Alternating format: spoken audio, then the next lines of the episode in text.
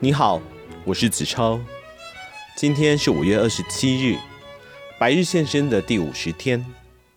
今天为您挑选的是由陶德罗斯以及奥吉欧格斯所写的《黑马思维》。副标题是“哈佛最推崇的人生计划”，教你成就更好的自己。出版社是先觉出版社。今天为您选读的是第一章：横空出世的人，黑马。绝没有人会预见麦考密科的横空出世。二零零五年，在纽西兰的奥克兰，麦考密科靠农场湾天文站的十寸反射望远镜，发现了远在一万五千光年之外的某个太阳系未知行星。几年后，他又有另一个不凡成就。那就是发现了一颗他命名为纽西兰的小行星。麦考密科与人合写了二十多篇学术论文，发表在《声明重隆的科学》等期刊，连参演影集《星舰迷航记》《银河飞龙》的女演员葛斯·梅菲顿都在科幻小说展上找他签名。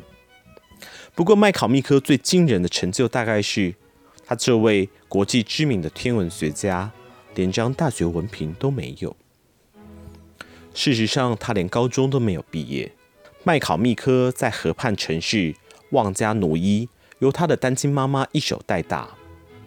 他说：“我从来就不适应学校生活。当年我还是个被荷尔蒙困扰的女孩，不喜欢自己的长相，不喜欢自己的鞋子，既任性又缺乏父母的开导，一心只想逃出学校。”他十五岁辍学后，就在马厩做清洁工作。不久后，母亲离开了他。为了自力更生，麦考密科报考高中同等学历测验，却没有通过。二十一岁的时候，他成了单亲妈妈，在炸鸡素食连锁店工作养活小孩。未来看起来没有什么希望。然后，转捩点出现了。在麦考密科二十五岁前后的一个晚上，他拜访住在死火山口旁的亲戚，其中一个亲戚把望远镜塞给他，叫他欣赏一下银河，还说那是只有偏僻地方才看得到的景象。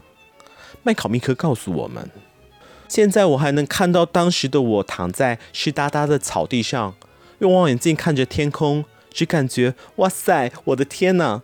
那些星星真是太正点了，我看得目不转睛。原本我对那些星星一无所知，然后却开始好想深入了解。他一股劲地努力充实自己的天文知识，虽然他不太懂科学，教育资源也不多，但很有耐性精进自己的观测功力。望远镜越搞越大。一九九九年，经过十一年的独自摸索和研究。他利用别人不要的设备，加上生锈的器材，在阳台拼凑出一个观测站，取名为农场湾天文站。五年后，麦考密科采用一种运用重力透镜效应的复杂观测技巧，靠分析周边星体的引力影响，以观测远处的天体，看见一个质量为木星三倍的系外行星。成为两百多年来第一个发现新行星的业余人士。前一个是在一七八一年发现天王星的赫歇尔。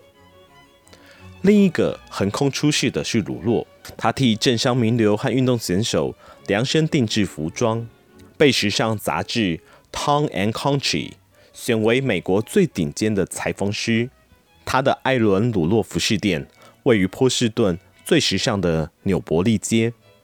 替城里的泰姬饭店、丽池卡尔登饭店、四季酒店和文华东方酒店提供顶级服务。鲁洛还获选为独门布料大师。举凡皮亚琴、卡萨米尔羊毛、意大利德格一八零深灰色西装料和深装西服两百布料等，经由他的巧手都能够化为时装。鲁洛特别在意数学上的精确度，除了对不同的布料材质掌握透彻，还深谙一个常遭忽略的关键：从个别客户的角度了解他们。鲁洛解释道：“你必须考量客户的个性、年纪、肤色、职业和生活风格，尤其是他们的理想。你不只要了解他们是怎么样的人，还要了解他们想成为什么样的人。”他亲切自信，会些风趣，所以客户更能敞开心胸，吐露自我。连最龟毛、最挑剔的客户都被他打理得服服帖帖。你也许会猜想，这种绝顶技艺有赖于一辈子的精益求精。